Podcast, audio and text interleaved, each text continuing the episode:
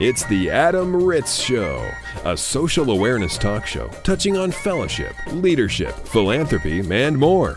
Adam hosts the show on location from coast to coast, interviewing college students, student athletes, campus administrators, professional athletes, and social experts about social issues ranging from bullying to Twitter and everything in between. And now, it's your social awareness radio host, Adam Ritz. I'm Adam Ritz, and today we're on the campus of Twin Lakes, and we are broadcasting in front of a live studio audience.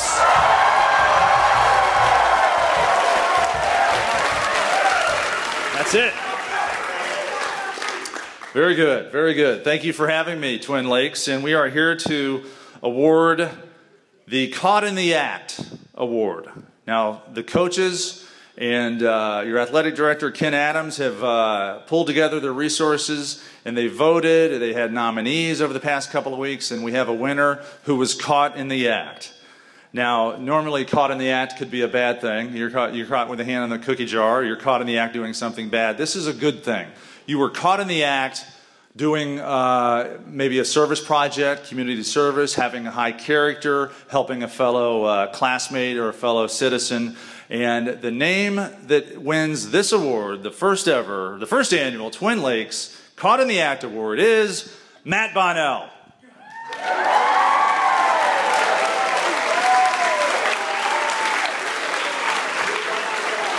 Come on down, Matt. That's it. Keep it going for Matt. Nice job. How's it going? All right. I don't feel small very often, Matt. That's what are you pushing there? 6'5"? Yeah, about 6'5". 280. 280. So wide receiver, defensive back. Linebacker. Okay. And well, let's learn about you. Are you a senior? No, I'm a junior. Junior. Yeah. All right. Usually caught in the act award, you know, high character awards are won by the leader, like the seniors. So you're a leader at a young age. Yeah. Now, what does it mean to you to be awarded for not push-ups or anything athletic or playing football? You're being awarded for your character. I just go out, and it's just second nature pretty much to me. Well, it's good to know that people are noticing. And I know, you know, we don't act in the right way to get awards or to get accolades, but it's nice to know for the rest of us like me that did not win this award tonight, it's nice to know that people are watching. So Matt, we want to wish you the best of luck. Thank you so much for having high character and doing a great job being 6'5". All right, thank you. All right, let's have a round of applause for Matt Bonnell. Adam Ritz is a media personality and keynote speaker, interviewing amazing people from coast to coast. Follow him on Twitter at Adam Ritz, or listen to him now on The Adam Ritz Show. Adam Ritz in Orlando, Florida with WWE Hall of Famer Jim Ross. Hi, Jim. Hey, how you doing, Adam? I'm telling you, it's a pleasure to have you on the show. Your consultancy work with the WWE, you work with new talent, you're looking for the next big stars with World Wrestling. What are you looking for besides the big guy, the muscles, the personality? What else goes into it from your point of view? I'm a big guy on character. I think that character is so important. Yes, we want guys to have outgoing personalities that are athletic, but they have to have character. They have to know that their decisions that they make are, some of them are for a lifetime, and being knuckleheads is not a good thing. If you want to make big money, you don't want to be on the babysitter's list. You don't want to be high maintenance. Be a man, be a player, step forward, and take responsibility for your actions.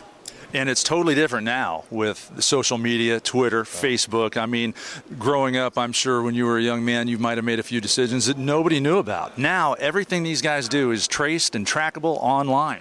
Well, you know, the people that grew up my generation had an advantage because we were off the radar. And, yes, I did plenty of things that I'm not too happy about, that I'm not going to run tell my grandchildren that what Grandpa did back in the day. But we're not back in the day anymore. We're in this day. And in this day, you're tracked. Your DNA is viral in a heartbeat.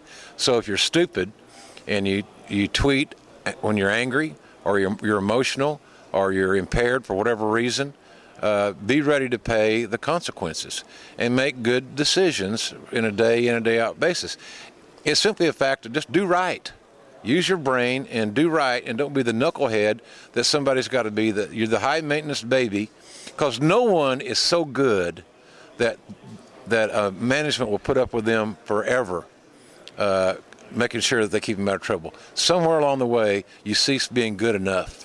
Yeah. And it's best to cut ties and say adios. Yeah, talent level will get you so far, will get you so many chances, but if you use up your chances could outweigh your talent level for sure. Jim Ross is our guest. He is a world wrestling and entertainment legend, Hall of Famer. Do you have a Hall of Fame ring, you said? I do. Oh, my gosh. You're just a legend here with WWE. Yeah. And we're talking social media, Twitter. You have an amazing Twitter following, almost 500,000 people. What is that Twitter handle? At JRSBBQ. And let me tell you, I'm 60 years old, and I sent out tweets that were ill thought out and in hindsight were hurtful to people, but I didn't intend for it to be. They weren't profane, but they were insensitive. Mm-hmm. And I was guilty of responding to someone that made me angry. And I tweeted in anger, mm-hmm. And I made a mistake. So you have to, and once it's out there. Then it goes everywhere, and so I'm still very careful on how I tweet and how I handle people. And it's real simple. If someone POs you and you're angry, there's a little button there called block. Yeah. Don't deal with them. Yeah. Don't deal with them. That's a good decision. The bad decision is respond to them, and to validate their ignorance with your ignorance. Just don't do it. Jim Ross is also an advocate for the awareness level of Bell's palsy as a sufferer. How would you describe it? With the affliction, how do you describe this thing? Well, they say you're a victim, I guess. I've had it 3 times, which is unheard of. And the last one kind of got me off the air on TV on a regular basis. I still have the remnants of it around underneath my newly grown beard here. Can't smile, can't show my teeth. I think people think that I'm always PO'd and angry. I'm not. I'm very happy. But I'm trying to create some awareness for Bell's palsy. A lot of people are getting it. They tweet me. I give them encouragement and some things to watch for. But, when you first get it, you think, man, I'm having a stroke. Your face sags. You're paralyzed on one side of your face. I had to tape my eyes shut to sleep. You're hearing sensitive, your tongue goes numb, your speech is slurred.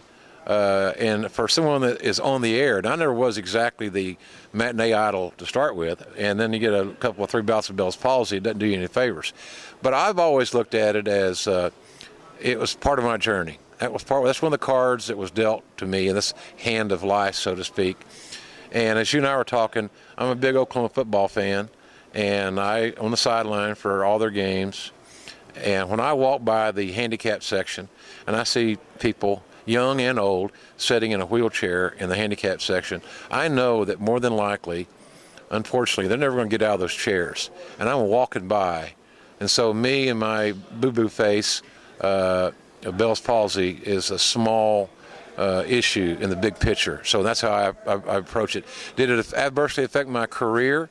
Yes, but does it define me? Heck no, it doesn't define me, nor will it ever. It's an inspiration, Jim Ross, WWE Hall of Famer. Follow him on Twitter, at JRSBBQ. And you still work with the WWE as a consultant with talent development. We wish you the best of luck. Thanks. And I got to tell you, I'm honored to have you on the show. Thank you, sir. Thank you very much. And again, if you want to be a great athlete, you want to be successful in whatever you're going to do, don't be the knucklehead that the management's got to babysit from day in and day out. You're not that good.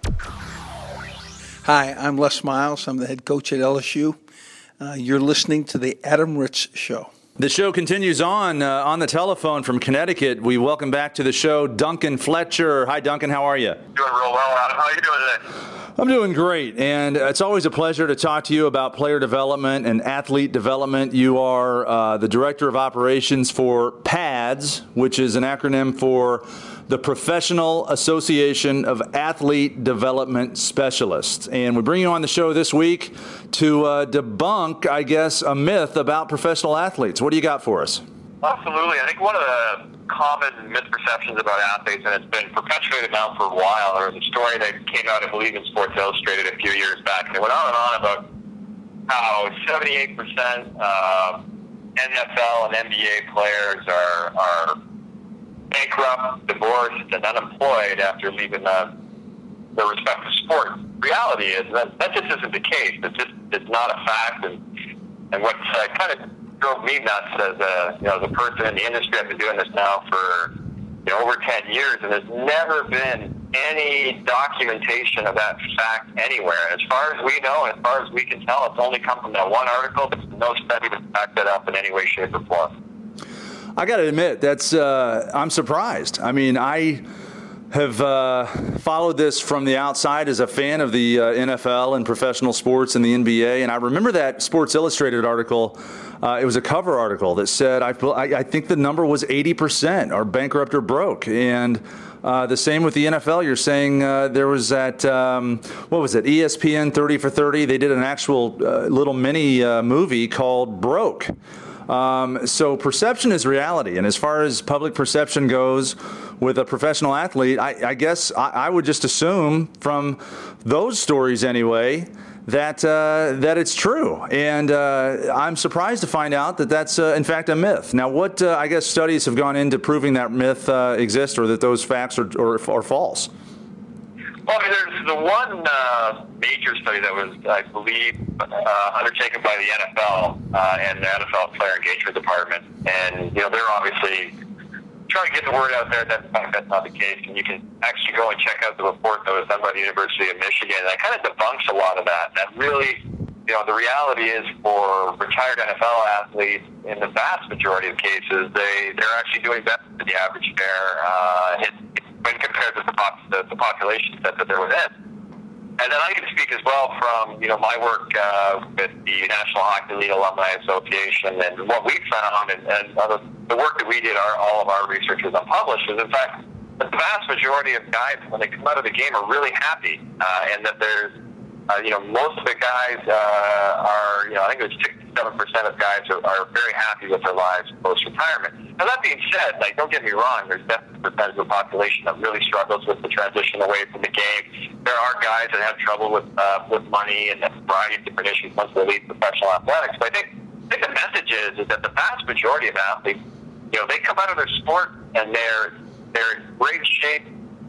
And they want to make a contribution to society like everybody else. What we found is that the vast majority of guys leave professional hockey anyway. Like I said, I live with the NHL Alumni Association. So the vast majority of guys leave pretty happy. Like I said, I think the number that we had, this is an example of where guys are at in their headspace, is that when they leave the game, I think it's over 70% of guys are really interested and really want to make a significant contribution to the communities that they live in and they came from. So I think the vast majority of guys, when they come out of pro sports, are really trying to figure out a way to make a positive impact in the community, and they're not necessarily dealing with, a lot of the stuff that gets hyped up on ESPN and other sports media. Well, the media is to blame for certain, because a lot of times the negative stories, at least they sell more advertising. You get a lot more bang for your buck as a media organization when you report the negative story rather than the positive story. I mean, let's face it. Are they going to do an ESPN 30 for 30 about all the professional athletes that are not broke? Exactly. I mean, there's a whole lot of them out there that are doing just fine. And for every 100 athletes that have retired and they've gone on and they live in a 4-bedroom house with a happy family and a happy spouse, I mean, that's not a very exciting story to tell during prime time on a cable network. So, absolutely. So the media is to blame, and you know what? The audience is to blame as well, because we eat that stuff up. We, sometimes the normal citizen or American, sure, they love to cheer on their favorite professional athlete, but at the end of their day, when they're having a bad day and maybe lose their job, maybe it makes them feel better to think that their favorite millionaire is now broke and busted and divorced and decrepit. So, public perception, it's a myth. I'm surprised to find that. I'm actually happy to find that out, and I'm glad you came on the show to tell us this, because there's an inspiring story behind this. It's all about positivity. Sports can be a great great thing from age 10 to age 100. It can help you out financially. You can make a living doing it. You can have a happy life doing it. And you know, those few stories that are about people being irresponsible with their money or going broke, you know, we need to learn from those examples as well and apply it to our own lives and make sure that we're being fiscally responsible to take care of ourselves and our families as we travel through this life. Absolutely, and I couldn't agree with you more. And I think at the end of the day, I mean, one of the things that PADS is trying to get out there is that athletes really do make a significant and massive positive contribution to their communities. And I think we can get through a lot of the mythology around what these guys are doing in their personal lives, and they're bankrupt, they're divorced. I think in a lot of cases that's not the case. But I think what we find is that guys are really sincere about wanting to make a positive contribution. Not only in their community, but they want to have an impact with youth sports. And I think that's one of the things that we're trying to do with PADS is put athletes in a better position to get to that point far faster, where they can make great decisions that allow them to have a positive impact not only in their own lives, but obviously on the lives of all those others around them that look up to them. That's Duncan Fletcher. He works in athlete development. The organization is PADS, the Professional Association of Athlete Development Specialists. Again, the website is pads.org, and your Twitter is @padsorg.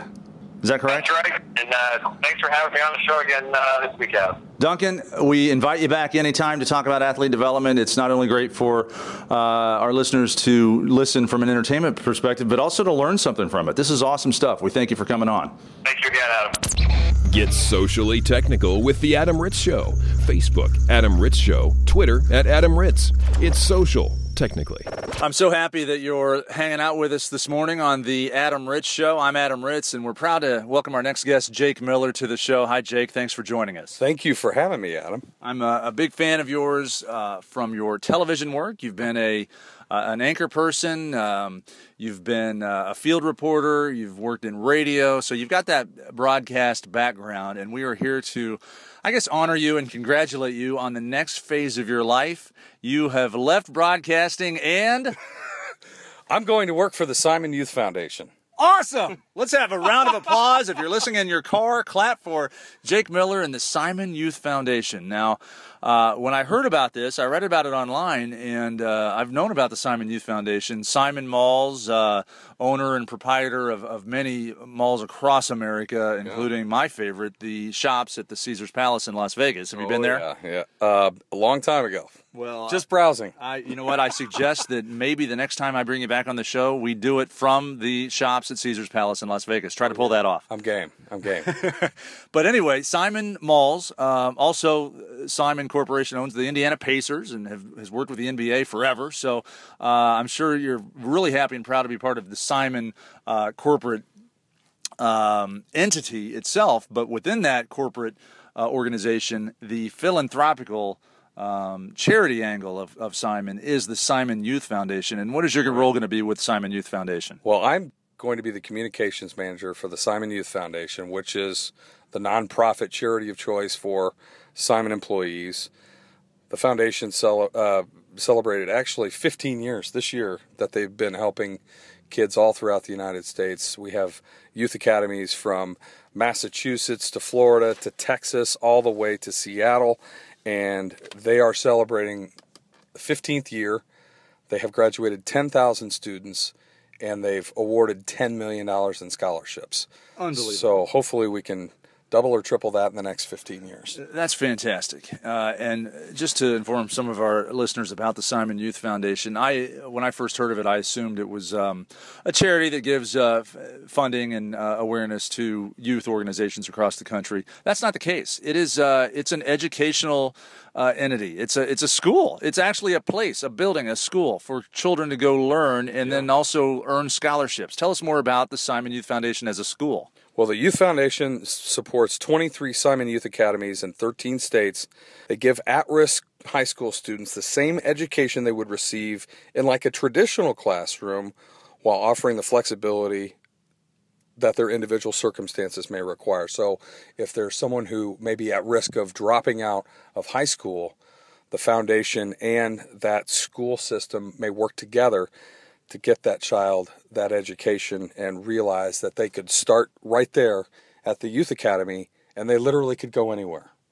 That is one of the mottos that we like to say, you know, the kids can start in the youth academies and they go anywhere with that education. They have, like I said, they have a scholarship aspect of their mission as well. So they have the youth academies, which help the kids get their high school diplomas, but then those who are looking to have some kind of post-secondary education, we award scholarships as well.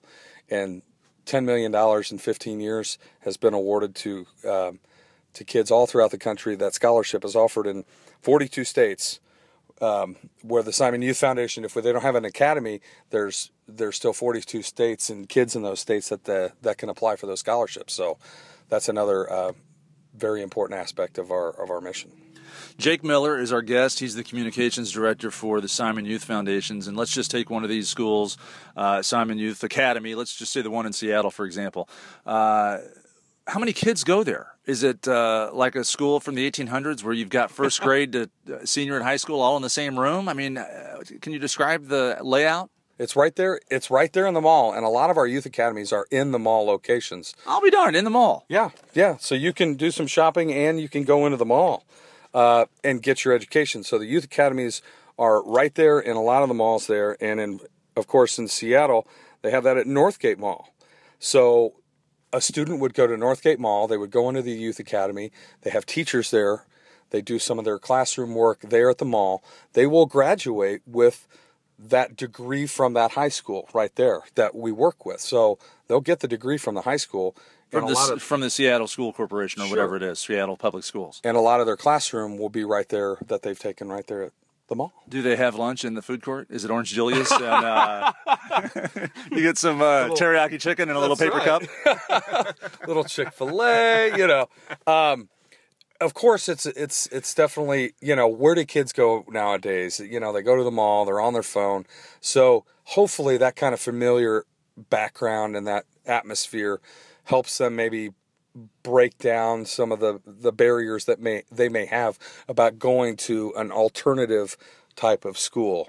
It's a familiar place to a lot of people, a lot of kids throughout the country. So yeah, I think that's one of the benefits of having our youth academies in some of our mall locations. So, and the teachers, obviously, you know, it doesn't happen without the teachers. But it's mostly older kids. You say the high-risk kids. So the goal here is to get kids graduated from high school. Exactly. And when we say at risk, you know, it could be any kind of situation that a child could be in. They could have some kind of situation at home. They might, you know, there might be homelessness involved. There might be some education or some educational issues within the family where maybe the focus isn't on education as it should be.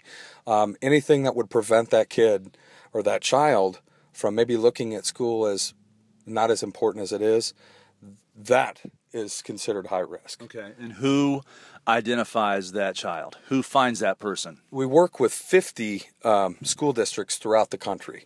And so it would be that school district that works with the Simon Youth Foundation to identify, hey, maybe this student would be a perfect candidate for one of our youth academies. And then ultimately that's all left up and presented, and they go and do that. And in 15 years, we've graduated 10,000 students. That's amazing. That's a nice class. That is that's a big class, a big high school reunion, and the millions of dollars in scholarship money as well. So, Jake Miller, we can't thank you enough for coming on the show. What is your Twitter? We want our listeners to be able to follow you. Who are you? Well, the website for the Youth Foundation is syf.org, and then we also have my Twitter feed is @JakeMillerNews.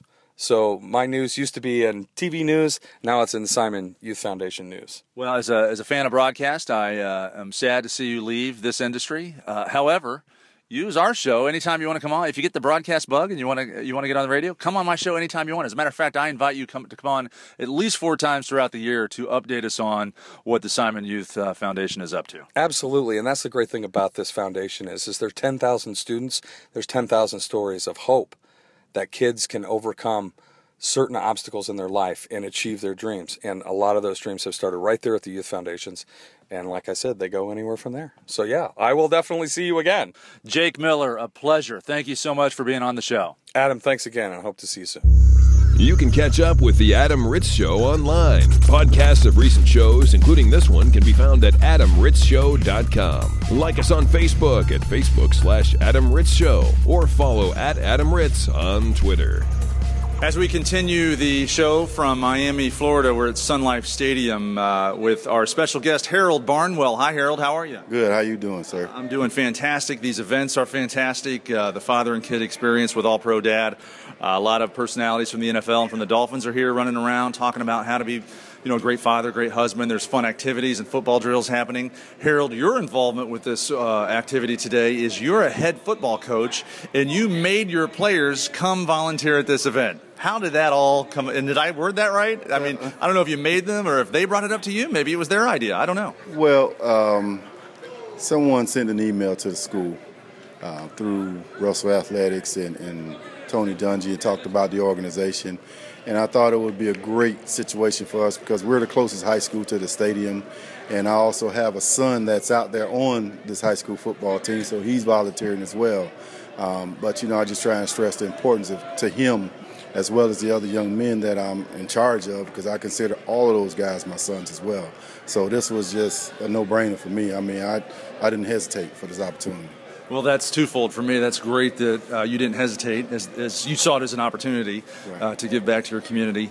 And I think it's great that your kids are involved with it. Was there any pushback or reluctance, like, oh, we have to get up early on a Saturday? No, because usually when they know I'm asking them to be a part of something, it's going to be something positive.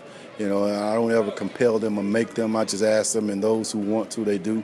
And those who don't want to, I don't punish them or anything beyond because of it.